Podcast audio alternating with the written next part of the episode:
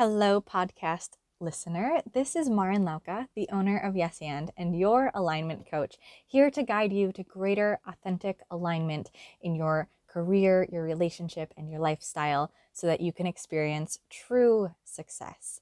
What you are about to listen to is a replay of my weekly Spark, which is a live video, a mini workshop training that I do every single Tuesday. You can always catch the video version on YouTube or Instagram. Otherwise, enjoy listening to the audio, and I will see you again next week.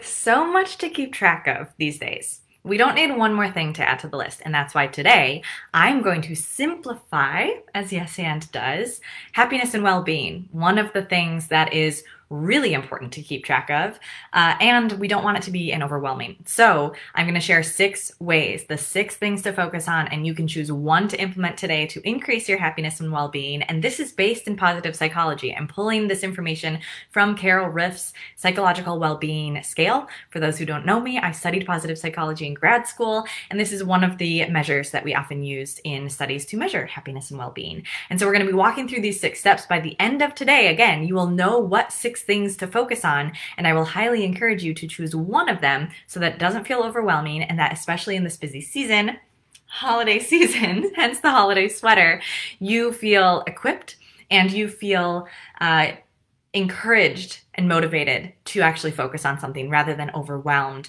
and paralyzed by the thought of adding one more thing to your list. In doing so, in creating this type of focus, it's just like one of my clients who came to me and felt like she had to do all the things. And for her, it was specifically in her business. She felt like she had to play all the roles in her business. But in focusing on what she actually wanted, the outcome she actually wanted from the beginning of opening her music school business, we were able to hone that in, find the one thing that really meant the most to her, and in turn, increase her happiness and well being, not only for herself, but that ripple effect out to her daughter, to, um, or to her son, rather and to uh, everyone around her and her staff that includes her staff her family her friends um, and of course herself. And so in focusing in on and finding one thing that stands out to you of these six today going for it you will see that improvement and it will be a sustainable growth model so that you can then return and pick another thing and slowly but surely increase your happiness and well-being in all six areas. So let's dive in and actually, before diving in, I'm going to say at some point today a magic keyword. And if you comment this magic keyword wherever you are tuning in, Facebook, Instagram is live, and then I repost on YouTube and then the blog on my website. So this video appears in multiple places. Wherever you watch it, if you comment the magic keyword that I will say in the middle of today's video, you will be entered to win $50. This is in celebration of my birthday month, which my birthday is tomorrow. This is also in celebration of holidays and just giving, giving and generously expanding, especially when 2020 has been the year that it has been. so keep your ears open for the magic keyword. Let's start with these, these six items. What six things to focus on to increase your happiness and well-being? First, I'm going to lay them all out. Then I'm going to dive into each of them one by one. The six things autonomy, environmental mastery, personal growth, positive relations with others, purpose in life, and self acceptance. So, what do these things mean? Some of them are obvious, some may not be as obvious. Autonomy. Autonomy is your confidence in your own opinions, your own decisions, even in the face of others' opinions and potentially really strong opinions so your ability to judge yourself to act and judge yourself in in your decisions not in like that negative connotation of judgment.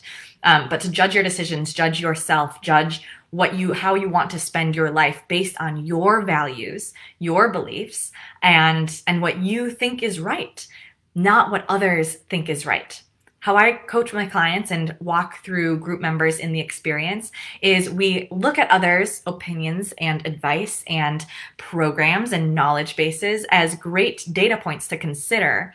And we ultimately bring it all back to ourselves and then make an informed decision that makes sense and is in alignment with us. So that is autonomy. It's not ignoring everyone else's opinion. It's not discounting, for instance, research base, which can be really informative, like today, to say, what does the research suggest that happiness and well being um, contains? And I just realized my mic is all the way over here. Hold on. Here we go.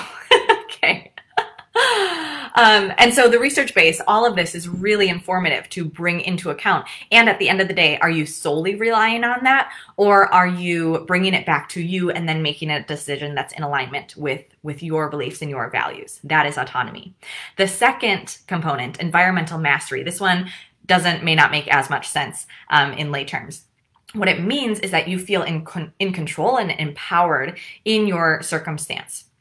And so you're good at managing your responsibilities. You feel like things are in check. You feel that sense of control. And sometimes I and my clients don't love that word control because it can feel grippy or it has different definitions of it um, that may not feel as well and happy.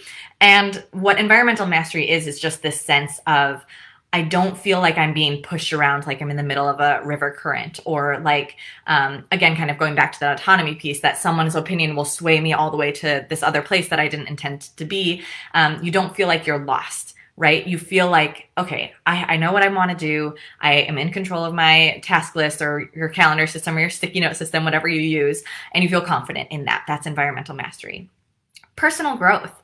This is one of the six elements of happiness and well being. This desire that is a natural desire for all of us, um, and maybe more so if you've fostered this in yourself, to grow not because you're inadequate as you are, but simply because you enjoy the process of learning and growth and discovery.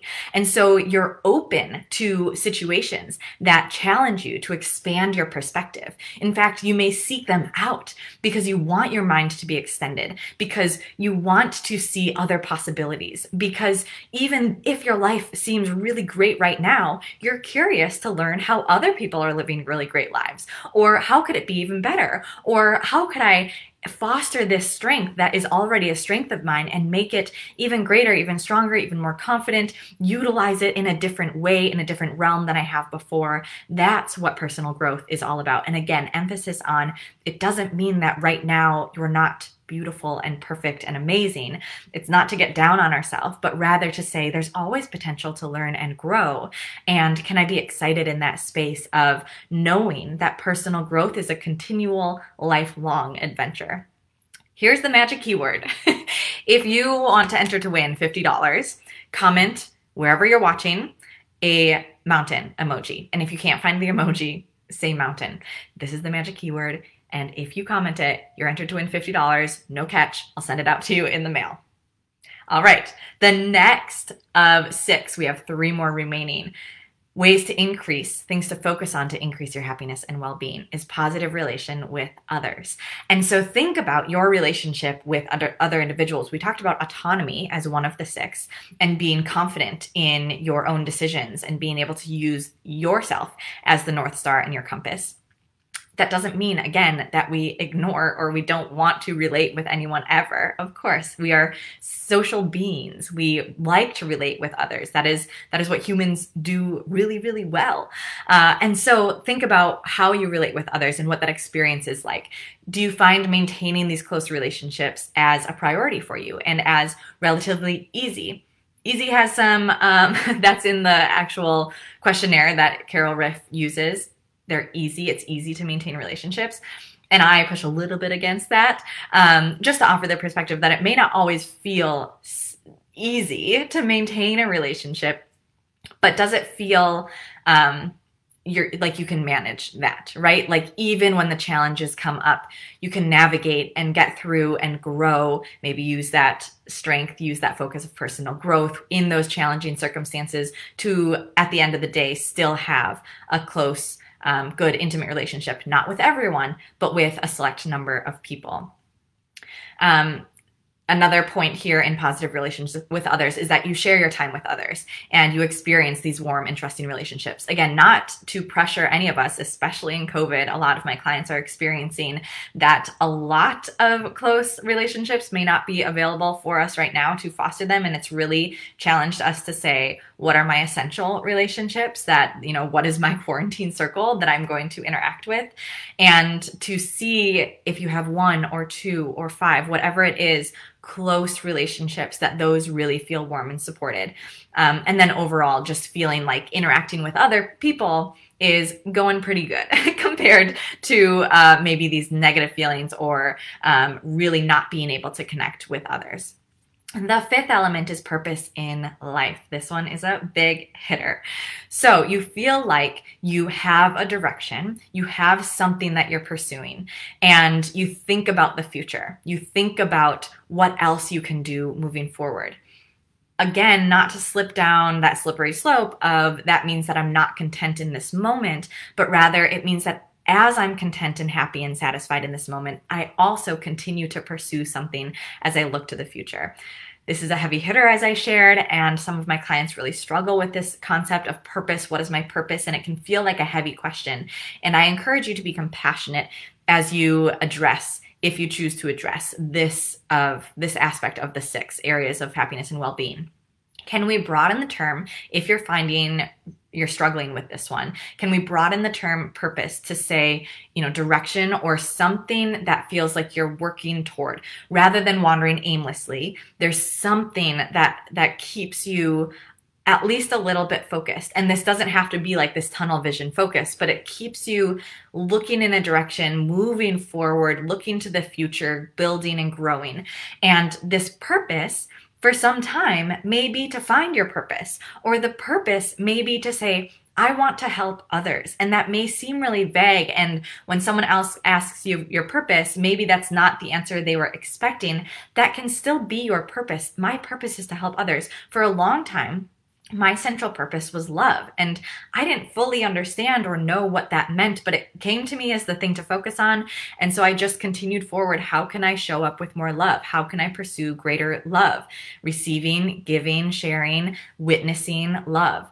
And so broaden the idea of purpose. It doesn't have to be like this business model or this specific thing is my purpose, um, but just to have something that you're looking forward to, something that you're working toward rather than, again, wandering aimlessly. And if you're in a season of wandering aimlessly, that's okay too.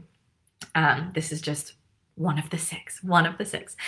And the sixth, the final, self acceptance. So, for the most part, you like your personality. You may see your shadow sides. You may see times when you didn't react or respond as ideally as you wanted to in certain situations. Um, and for the most part, you like your personality. And when you look at the story of your life, you're pretty pleased with how things have turned out. So, notice the soft language here. And this is again taken from Carol Ryff's questionnaire which has been studied and put through a process to ensure that this is capturing this idea of self-acceptance. Self-acceptance is um, it, it is compassionate and it is not seeking perfection. I think that's something that sometimes can get us tripped up, especially me and my clients and the individuals who are drawn to yes and this high achieving personality. We sometimes put this connotation on accepting ourselves. We can only accept ourselves once, or we accept ourselves if this. And self acceptance in this definition is to say, and in, in the realm of happiness and well being, is to say, I accept myself because for the most part, life is good. For the most part, I appreciate my personality. And that can be good enough and let good enough be good enough and foster that self acceptance right where you're at while knowing that you're going to continue accepting yourself moving forward as you grow and pursue that purpose and these big dreams um, in the future. So there are the six. Again, to recap, we have autonomy, we have environmental mastery, we have personal growth positive relations with others, purpose in life, and self acceptance. In the midst of that, I shared the magic keyword that you can comment below on any platform for your chance to win $50.